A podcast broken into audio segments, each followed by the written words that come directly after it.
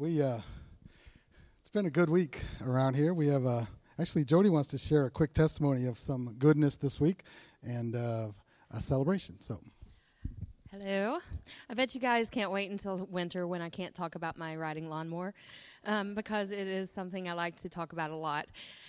Um, um, couple weeks ago, I, I talk about my riding lawnmower because honestly, I think it's the best therapy around. When I'm on it, my kids know if you come close to me, you might lose a foot, and it's not my fault. So that's not funny. He'll, it's not funny considering what happened yesterday. anyway, um, we've really I've really struggled because about three weeks ago my my riding lawnmower went out of commission, and I know you're, what you're thinking. You know, just go get it fixed or blah blah blah. And I um, I got under my lawnmower and I'm like, I know what this is. My daddy has equipped me. He worked on lawnmowers from 60 years. Now he's 62. So let's say 50 years. Um, he worked on lawnmowers and owned a business, and this is what he did lawnmowers. So I have been raised dusting off lawnmowers, under lawnmowers, selling belts for lawnmowers. So I got under the lawnmower, and I want you to know right now, I if you, it ever seems like I'm trying to macho out my husband, I'm not. I absolutely am not. I just love it. He is bigger, stronger, and better than me at everything else. I just love lawnmowers. So I was. I was uh, I was really discouraged because I knew it was the belt, so I went and bought a belt, and it was the wrong belt. And the Sears told me it was the exact right belt, and then someone else told me it was the wrong belt. So I called my dad, and I'm like, Dad, I watched you do this. Can I do it? No, you're just a girl. You'll never be able to do it. Not kidding you. Um, and then uh, one of the one of the local shop guys, no, there's no way you could do that. Guess what? I did it. I did it. Yeah. I got out there. I was on. I was like, you know what? Philippians four thirteen. That's my verse. I can do all things through Christ who gives me strength. I can do all things. And then, you know, I I got the belt up on. There was one little piece that we need. I needed two hands on. So he got on the other side, and I got up on the lawnmower, and I burst into tears it's the stupidest thing, but I burst into tears with my arms up and then I ran into something and broke it. No, but I was really, really excited about this dumb lawnmower. And I just, the dumbest things that excite me are the greatest things that ex- excite our Savior. Like, no amount of joy. I know God was looking at me and going, I am that excited about you. I'm that excited about your lawnmower. I'm excited about your faith, about your your persistence. You're saying, you know what? I don't want to spend money on this. We can do it. And I just I just drove off into the horizon in excitement and mowing and stripes are awesome and all that. So that's it. It was awesome. Here's the thing, and this is really true because she really has a thing for lawnmowers. Like, see, I I God has blessed me. How many of you husbands have your wives that want to mow the grass more than you do? Anybody have a wife like that? Nobody, right? Like I'm the only one. She literally says, "No, you can't mow the grass. I'm going to mow it." Okay, you know, like I'll just let her do that. But she's got this thing, and and here's the thought: if it matters to me, it matters to him you understand? Like the, the, Bible says He gives us the desires of our heart, so He knows us intimately, right? And it's a big deal to her for whatever reason, whether it's you know dad and the mowing thing and all that, or whether she just likes to get out there and get away from the sound of four kids, you know, whatever, uh, playing piano. And uh, so it doesn't matter what. But here's the thing: if it matters to me, it matters to Him. I want you to remember that because we are sons and daughters. Remember, we got a great message last week. If you weren't able to be here last Sunday, we had a, a, guest with us, Ian Carroll, and it's on our podcast. It's on our website if you want to listen to it. There's just a great, we had a great weekend celebrating the thought and the idea that we're not just orphans or servants, you know, of God. We're actually sons and daughters. And I, like, okay, so I'm a dad. I got four kids. Last night, my daughter one of my daughters, Sydney, went to the to, to, the high school for a freshman thing, so I had to drive her there. My other daughter, my next one down, was Susie, and she loves uh, roller coasters. She loves Great America. So you know, I've been working in the yard all day. I'll get to that in a minute here. But all day long, we've been working in the yard. I wasn't really up for it. But here's the thing Susie really wanted to go get our food stuff at, at Great America. We have a food, food pass thing. And she wanted to ride Superman. You guys been on Superman? It's good if you're under like 30. If you're over 30, which, you know, I'm 31, if you're over 30, what are you laughing at? If you're over 30, you know, like it's really not a comfortable ride. But I remember going on this ride thinking, I am only here because of my daughter, right?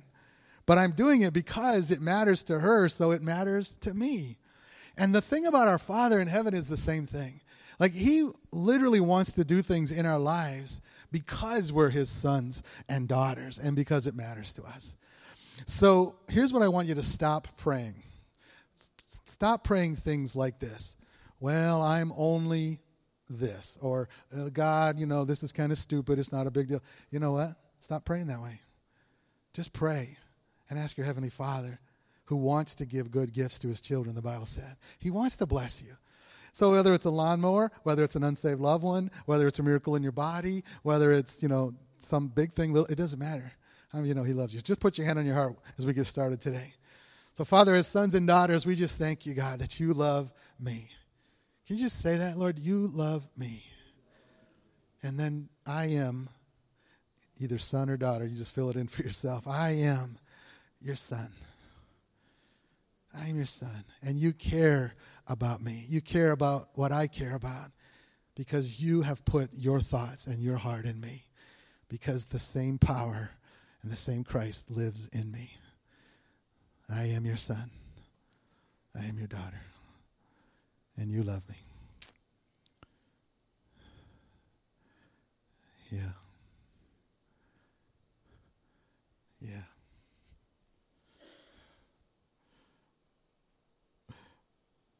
Just good, isn't it? We're going to be talking quite a bit about sons and daughters and kind of, you know, we've uh, we talk about it around here quite a bit already, but I feel like God wants to refocus us in those areas because oftentimes we don't feel like sons and daughters. We, or let's take that back. Sometimes we don't act like sons and daughters. We act sometimes like orphans or just servants and those that don't have an inheritance. And we do have an inheritance. And God has some great things for us. Hallelujah. Hey, the Labor Day picnic thing, sorry for the mix up there. Um, it's uh, actually on Labor Day. It's from 4 to 8, and we invite you all to come and bring as many people as you want. Last year we had a really big crew. Just we do a lot of games, and if you want to just hang out, you can. If you want to play games, all that stuff, and then just check that list in the back on the welcome desk for what to bring. That'd be awesome. One other thing that we that's in your bulletin, and that is that uh, we have a WOW team. WOW, W O W, WOW team that is our greeters, our ushers. And the reason for the wow team is this we want people to come in and experience us and go, wow, right? And in a good way. Not like, hey, wow, look at that cobweb in the corner, or hey, wow, that person has really bad breath, or you know those kind of things. You, we want you to experience wow, wow in a really good way. I'm good, in a really good way, right? And so, if you want to be a part of that, September 9th, where is Florence? Is she here? There she is. This is Florence, and uh, she's in charge of our WOW team. And so, September 9th from 10 to 12, uh, if you want to be involved, you can see her.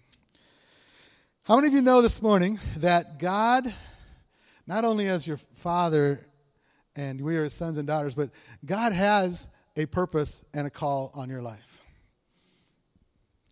You know, one of the things, as again, as a father with my children, uh, if you have kids, you know how different they all are, right?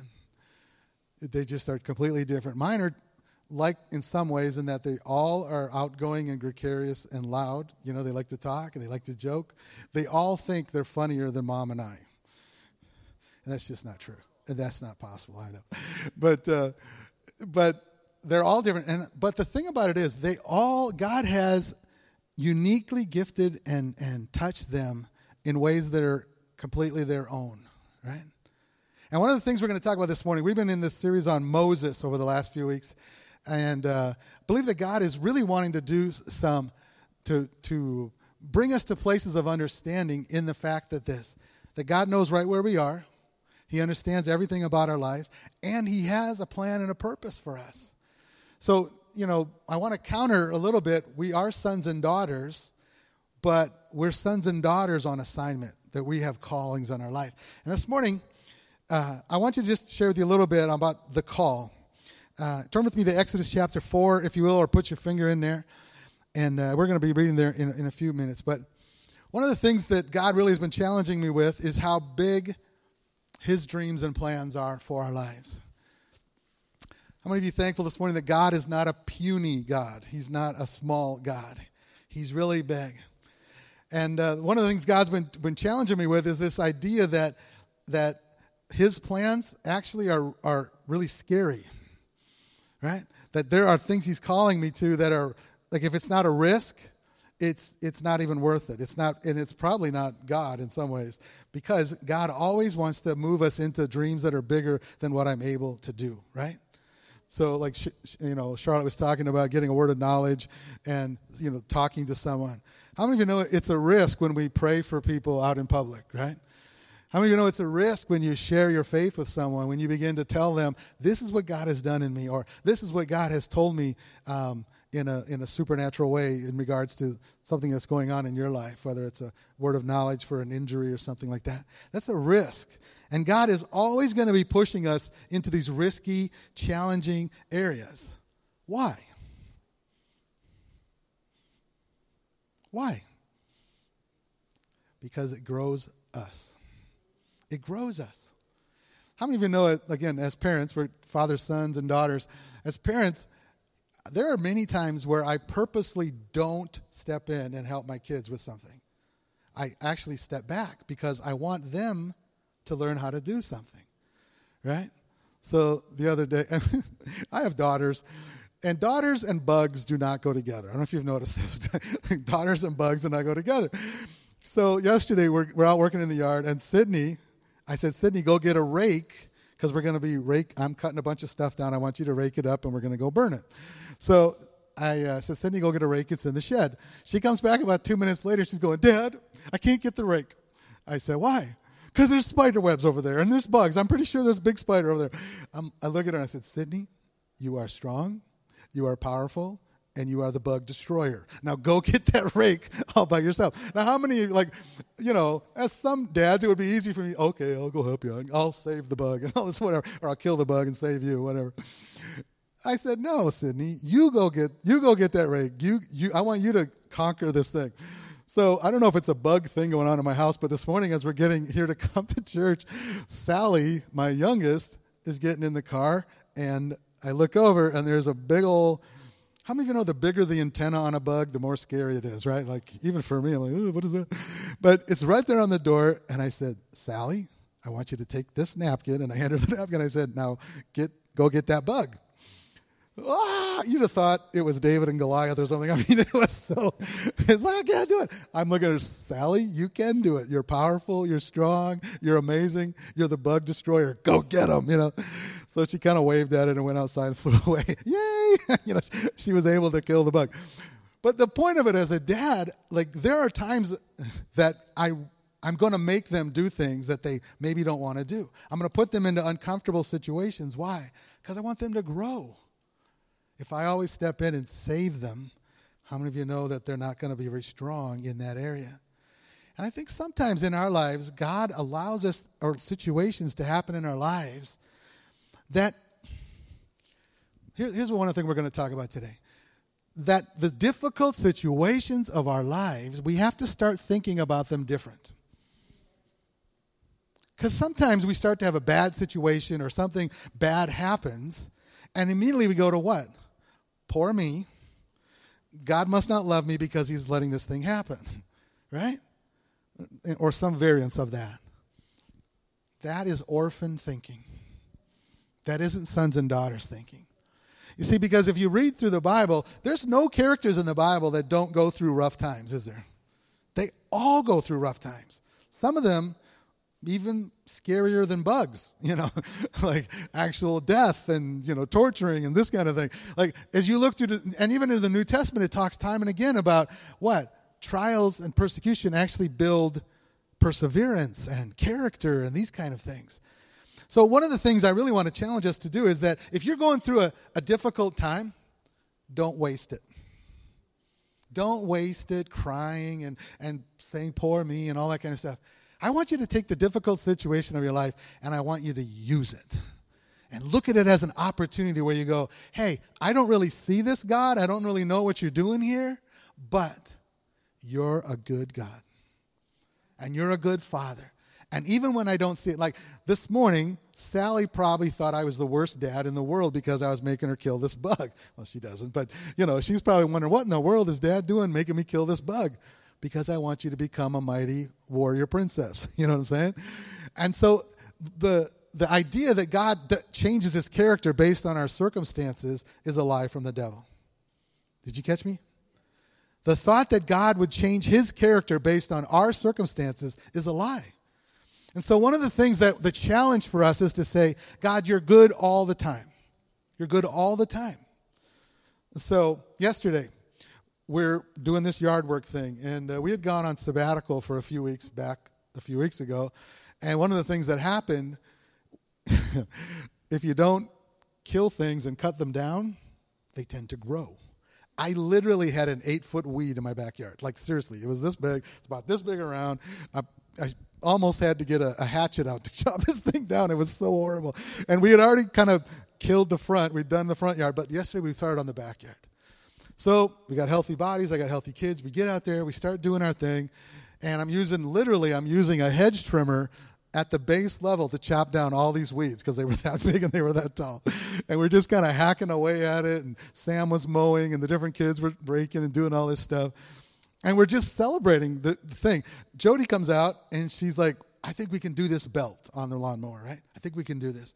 She's getting in underneath, she's doing it. And, and I'll tell you this perseverance is a big thing. Very few things in life happen well the first time. Would you agree? Sometimes you, you fail, you keep at it. You fail, you keep at it. Do you know how many belts we went through trying to get that lawnmower done? right? She's ordering this, we had different people come and look and different, oh man. And finally, even yesterday, two or three times, she tried it, she thought she had it, the thing's not working. So, you know, finally, we got we figured it out. I came over, I saw a little thing that needed to be fixed, and she did her side, and I did this. Thing starts working.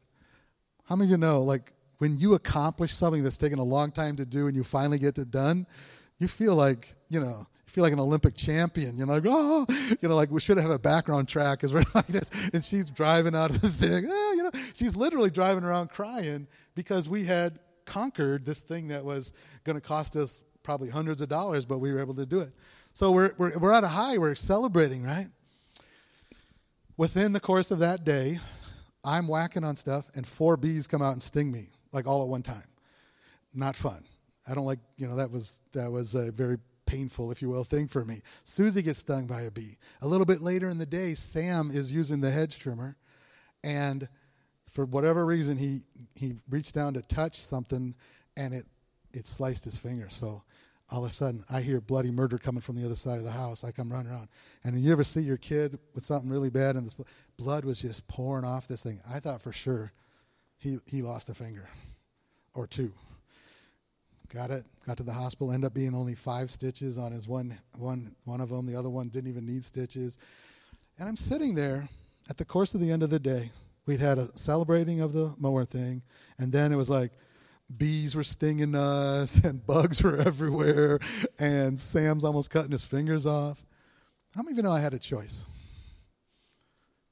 I'm sitting in the in the hospital. I mean, in the urgent care thing. Joe and I were sitting there, and at one point, I, I had a, I was sitting there with a temptation in my mind. I can go one way or I can go the other. I can either start complaining, what a man, I can't believe it. You know, we started to celebrate, and the minute we start to celebrate, all these bad things starts happening, right? And then I said, I felt like the Spirit's telling me, you know what? Turn this around. Hey, you know what? Only four bees stung me there's probably 800 that came out of that nest. So probably could have been way worse. Susie only had one one bee sting, right? Sam, he yes he had stitches, but guess what?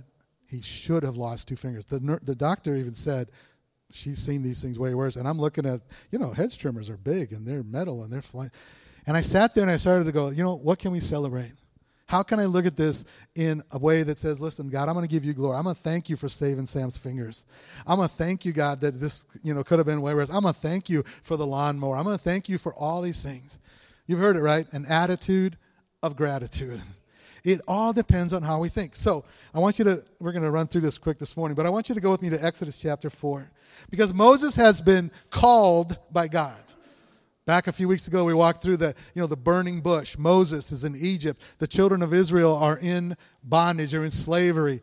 And Moses, you know, back in his, when he was 40 years old, he murders somebody. He hides out for 40 years in the wilderness. God then comes and calls him, speaks to him audibly through a burning bush that doesn't get destroyed. It just keeps burning. The presence of God. God reveals himself to Moses in a way that nobody had ever been revealed before. Like God had never revealed himself as the great I am. Not Abraham, not Isaac, not Jacob. Moses gets a revelation of God like no other person. God sends him back to Egypt with a message to tell the people, the children of Israel, I'm, I'm here and I'm going to set you free. So let's pick up the story. Exodus chapter 4, verse 29. It says this Then Moses and Aaron went and assembled all the elders of the sons of Israel. Okay, so Moses and Aaron, his brother, his name is Aaron. Moses and his brother Aaron, they bring together all of the leadership of the several million, probably, uh, nation of Israel in slavery in Egypt. He pulls together all the leaders, sits them down, and says in verse 30 And Aaron spoke all the words which the Lord had spoken to Moses. He then performed the signs, miracles, in the sight of the people. So the people believed, and when they heard that the Lord was concerned about the sons of Israel and that he had seen their affliction, then they bowed low and worshiped. Let's pray. Father, we love you today, and I thank you so much that you have insight and you have revelation for us today on not only your goodness and who we are in relation to you as sons and daughters, but God, that, that you have a call on our life. There's some things you want us to accomplish. And most of what you want to accomplish in our life really depends on how we view the circumstances that we find ourselves in. So, Lord, we say yes to that today. We say yes to what you are speaking to our hearts. Faith comes by hearing, right? There's a certain sense that in order for us to get anywhere from A to B to C, we have to hear the message, right? And I love this little passage here because it says that, that he spoke the words, and all the elders, all the leaders, they heard what he had to say. But then it says what? That he did the signs. In other words, he says, hey, listen, God's here. He wants to save us. It's been long enough in bondage. Woo! You know? And in fact, to show you how powerful God is, here, watch. Boom. When he throws down his staff, snake, picks it back up. Woo! Leprosy. Hey, check it out. Ding, ding. You know, whatever. And I'm sure, like, you know, how many of you ever seen a, a miracle? You've seen God actually heal somebody, or you, you've ever seen a miracle, okay? Many of you, right? When you see that, this is what I love about the supernatural. If you speak a word of knowledge to someone, like even that we heard today, like Charlotte was saying, if you speak a word of knowledge to someone in a grocery store, they go, hmm, right? If you just witness to somebody and start, hey, Jesus loves you, yeah, yeah, great, whatever. but if the Jesus that loves you says, hey, I know you have back pain and I want to heal you of that, how many of you know that gets people's attention? Right? I, I think it is so silly to do Christianity apart from the way the Bible describes it. It's, you know, it's really dumb to try to do something different than the way God actually lays this thing out. And cover to cover on that book you're holding in your hand, it is words and deeds. You see this here in Moses, you see it throughout the stories. You see Jesus, he would preach and do what? Heal all the sick, raise the dead, feed 5,000, walk on water. What? He was saying, look, words and deeds go together. This thing is not supposed to be just one or the other, it's both. Right? So here Moses comes down and let, imagine the scene. He's talking to the elders these leaders of a people that have been in slavery for over 400 years, and yet they have been told since they were babies for generations, you're God's chosen people. How many think some people in that room are probably thinking, I'm God's chosen people, but I don't feel like God's chosen people because every day I get up and they start whipping me in the back to go make bricks. Right? How many of you know sometimes we can be God's people, but the situations around us doesn't seem like we're God's people? It's really important that we realize we're God's people regardless of what happens around us and that God really does want to move. And so Moses and Aaron show up, and he's got these people that have been in slavery for 400 years, and they tell them what God's going to do. They show him the mighty power of God with the, you know, the signs. And then it's, I love this verse. They perform the, sight, uh, the, the signs in the sight of the people. Verse 31. So the people believed. They believed. They heard the words, they saw the miracle, and they believed. You know, another word for believe is hope. I really believe, I, I, believe that the word believe really is just hope. When you believe something, what happens inside of you? You're like, wow, God really does love me. Uh, all my sins are forgiven. you know, I don't have to live with this big weight on my shoulders. I don't have to live in addictions and bondage. I don't have to live in pain and sorrow. Guess what? I believe what Jesus said. I believe his word. And I can imagine these people, 400 years of bondage, and they hear the message and they see the miracles and they believe. It's almost, I can almost imagine a collective sigh over the whole place like, oh, finally, we can get out of here. finally, this is going to be done. Yay, God! you know, can just imagine, right? And then they do, yay, God, because it says then that they bowed low and worship when they heard that the Lord was concerned about them that he was ready to move on their behalf. Some of you in this place have had, and some of you listening online have had prophetic words spoken over your life. How many just with a raise your hand, would say that you've had someone prophesy over you in some way? All right, so good portion of us, almost all of us. You see, God is still in the prophetic business, folks. He's, he hasn't stopped being prophetic. In fact, Jesus himself was a prophet. So, and the gifts in the New Testament are still the gifts of the New Testament, right? And God still is speaking. He still wants to speak. He wants us to hear. He wants us to then believe and worship Him, right? And I love the Moses God interaction through the story because you see, God speaks to Moses, Moses does some things, then he goes back to God and him and back. It's just this revelation, if you want to write this down revelation and relationship relationship and revelation. It's just back and forth. God reveals things to Moses out of love, relationship that God has with Moses. He doesn't want to just send Moses on assignment. He literally wants Moses to know who he is. I am. And I will tell you this morning, right now, where you're sitting, God doesn't just want you to do something for him, He wants you to know Him. He wants you to do the things based out of your relationship with Him. Folks, I'm telling you, there are things God wants to accomplish. But even more important than that, He wants you to know who you are. He wants me to know who I am. He wants us to be sons and daughters of this Almighty God who, who then wants to use us to accomplish great things. So the story gets even weirder now because the people have hope. The people believe they're worshiping God. They've seen the miracles, they've heard the message. So Moses is probably feeling good too, right? I can just see him coming out of that meeting going, bam, so far so good. This is, this is amazing. So he says, come on, Aaron, let's go see Pharaoh, the king of Egypt. I don't know if you know this, but at that time, the king of Egypt was the most powerful man on the face of the earth because the, the Egyptian empire at that time was the grandest, it was the biggest, right? So here is the king of the greatest nation at that time on earth, at least in that, in that region. And Pharaoh uh, and uh, Moses and Aaron are feeling good. They probably got their shoulders. They're going, man, God's on our side. Go up to Pharaoh and say, listen, I need you to let all of your million plus slaves go out into the wilderness because we're going to worship God for a little bit. I need you to let him go for a while and be off work for a, you know, four day weekend or whatever. And if you read the story, we won't read all of it this morning, but if you read it through chapters four and five, Pharaoh is not on board with what God is doing.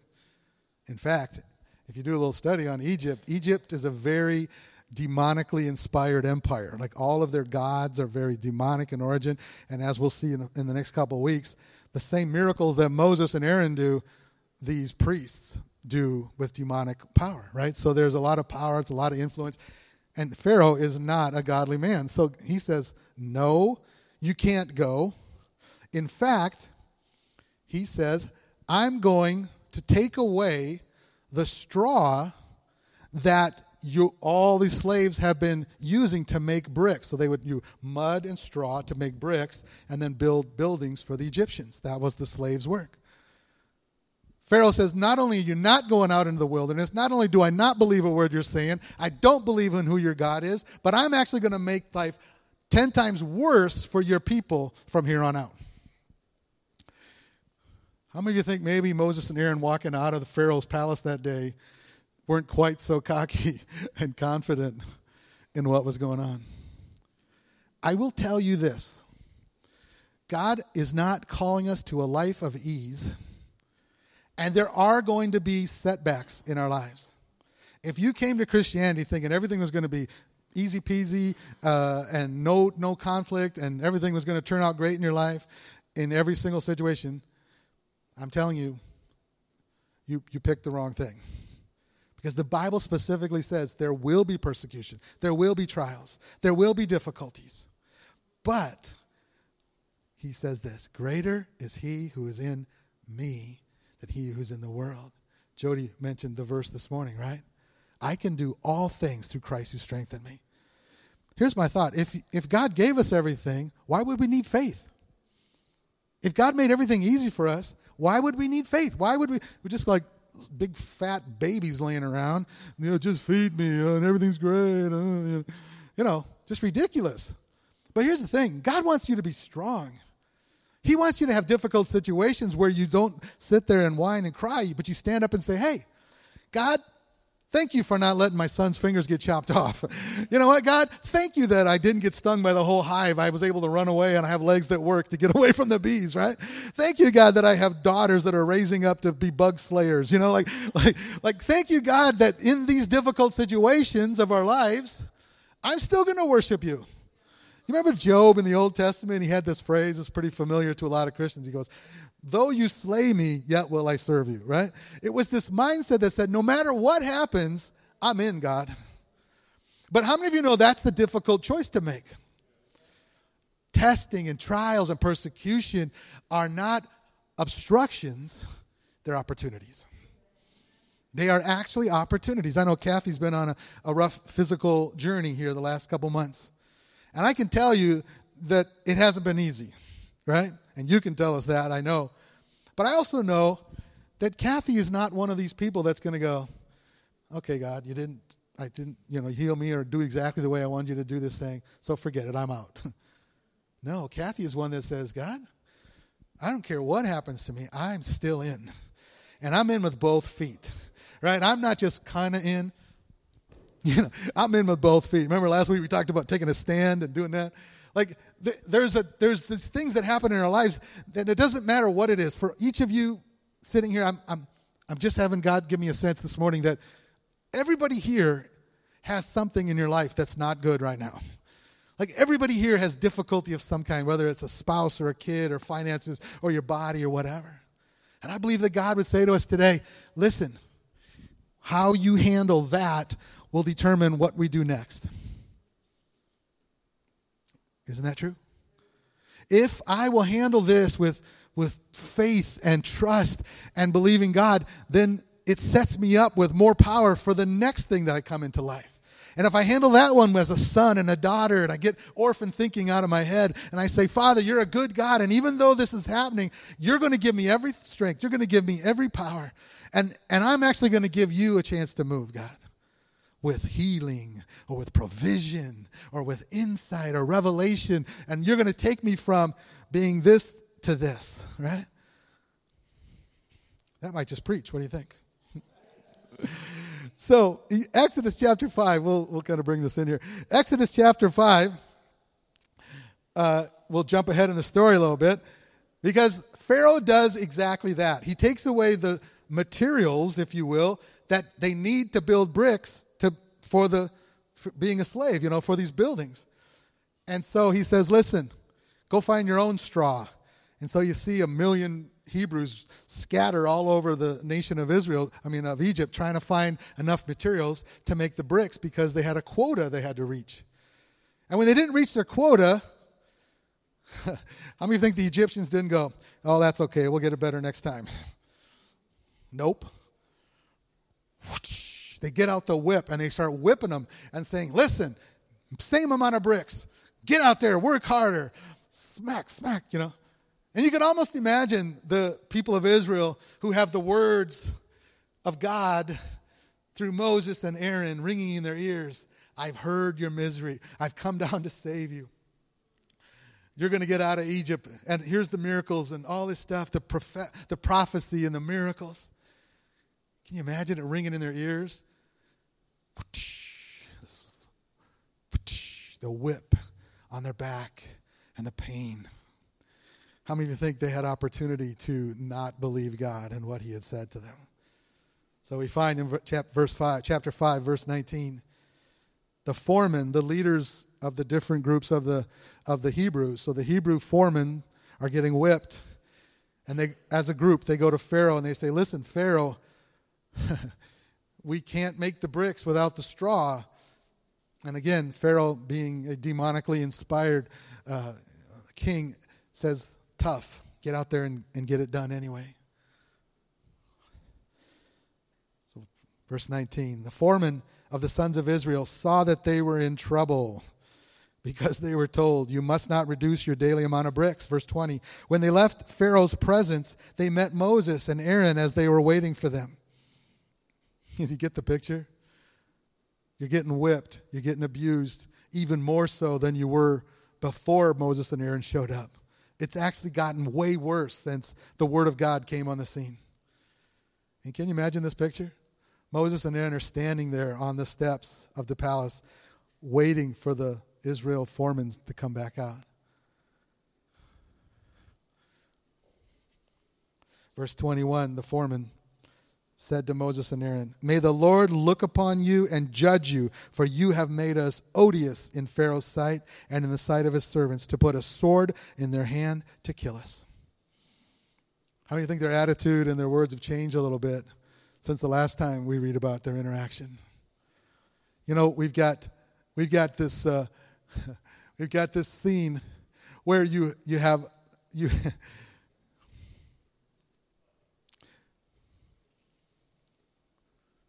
There are many times in my life where I've trusted God and things have actually gotten worse. How many of you, with just an upraised hand, would say you've experienced that in your life as well? I can't tell you how many times I've heard this. We'll have a service on Sunday. We'll have guest speakers or something. They'll come in and you know we'll do some prophecy or something like that. And somebody will get prophetic word, and the next week they'll come back and say, "My week was living hell." And I've had that experience too. I've also had weeks where it's awesome after that. But there are some times where it actually gets worse, you know? And that's what these people are at. they they've gotten a prophetic word, they've gotten the miracles from God, and they think life's going to just take off from there, and it actually goes down. Hmm. I want to just reiterate one more time today the purpose of trials and difficulty is not to oppose you, but to give you opportunity. You go to the New Testament, you see Jesus and the disciples. And, uh, you know, many of you know the, Isra- the nation of Israel in those days was under Roman rule, and it was bad. And Jesus comes on the scene, and the disciples think he's the new king that's going to set them free from, from the Roman tyranny, right? Only Jesus then goes and gets arrested and beaten and killed and thrown in a grave. How many of you think that probably wasn't what the disciples thought was supposed to happen, right? So I see even Jesus in this same scenario. I see Jesus like, you know, he went through rough times. He went through a hard time, but it was to gain a greater glory, wasn't it? It was to come to a new place where actually the kingdom gets established. And so in verse 22, it goes on Moses, here's the, the foreman, and he's heard the complaints of the people, and they've really lost all faith and hope. Moses then returns to the Lord in verse 22 and says, "O Lord, why have you brought harm to this people? Why did you ever send me in the first place?" right? Verse 23 Ever since I came to Pharaoh to speak in your name, he has done harm to this people, and you have not delivered your people at all. This is probably one of my favorite passages in some ways. You know why? Because Moses is being completely real right there, isn't he? He's completely transparent with God. He's just saying, God, I don't I don't get it. You told me to do this. I didn't really even want to do it in the first place, right? But you called me and you brought me here and you gave me the word and you did the whole thing and we had the prophecy and the miracles. What's going on? Because not only did you not show up, but it's actually gotten worse. Moses says, God, I don't get it. But here's the good part. Are you ready? Exodus chapter 6, verse 1. It says that then the Lord said to Moses, Now you shall see what I will do to Pharaoh. For under compulsion, a strong hand, it means, he will let them go. And under compulsion, he will drive them out of his land. He will drive the Israelites out of his land. God spoke further to Moses and said to him, I am the Lord, and I appeared to Abraham, Isaac, and Jacob as God Almighty, El Shaddai. But by my name, Lord, I did not make myself known to them. See, here's what God is saying. He said, I showed myself to you in ways that I didn't to anybody else up to this time. And I want you to get this morning this one thought that God wants to continually reveal new parts of himself to us. You see, I wonder I wonder if God would have revealed himself in this way and talked to Moses this way, but that Moses had to go through the hard time first. Do you see what I'm saying? There's a sense, I think, that times that God allows us to go into des- desperate situations because it makes us desperate. And I don't think he's being mean. I think he's being a good father. You know, when Sydney's in the shed yesterday trying to get that rake out of the corner with the bug with the spiders in it, you know, I bet you she was praying. I really do. I think she's a godly woman. I bet you she was in there. Jesus, Jesus, Jesus, please. I mean, like she's actually praying. Right? Why? Because she's kind of in a desperate situation, right? Have you ever had a, a difficulty with your finances or with your body in some way? You know, it changes. It's almost as if the level of difficulty of our situation increases the intensity of our prayers, doesn't it? Right? Some of you are shaking your head. You know what I'm talking about. And I think that it's entirely possible that God allows. Now, mind you, I am not talking about sickness and I'm not talking about things that hurt us. In other words, I don't th- I know that God isn't giving you a sickness to test you or to try you or to build your character because that's outside of his of his character. Right? You may have heard Bill Johnson, you know, we have this this uh, this word that I, I love from him. He says, Jesus is good theology. Jesus is good theology. Meaning, if Jesus would do it, that's good theology. If Jesus didn't do it, right, then that's bad theology. Do we ever see Jesus giving sickness to anybody? He only healed it, He only took it away. Do we see Jesus speaking negative words over people? No. Do we see Jesus giving people negative, you know, these situations that are that are destructive in any way? No. But we do see him healing the sick. We do see him raising the dead, right? And so we find in this story, I think the same thing. Like God isn't making them be whipped and he isn't making all these bad things happen, but I do believe that God knows right where they are and they have an opportunity. They really do. They have an opportunity, and Moses has an opportunity. So, out of desperation, they start having this conversation back and forth. And God says, Listen, I'm revealed myself as the great I am to you in a way that I never did your forefathers. And this morning, I would say to you, God wants to reveal himself in new ways than you've ever experienced before.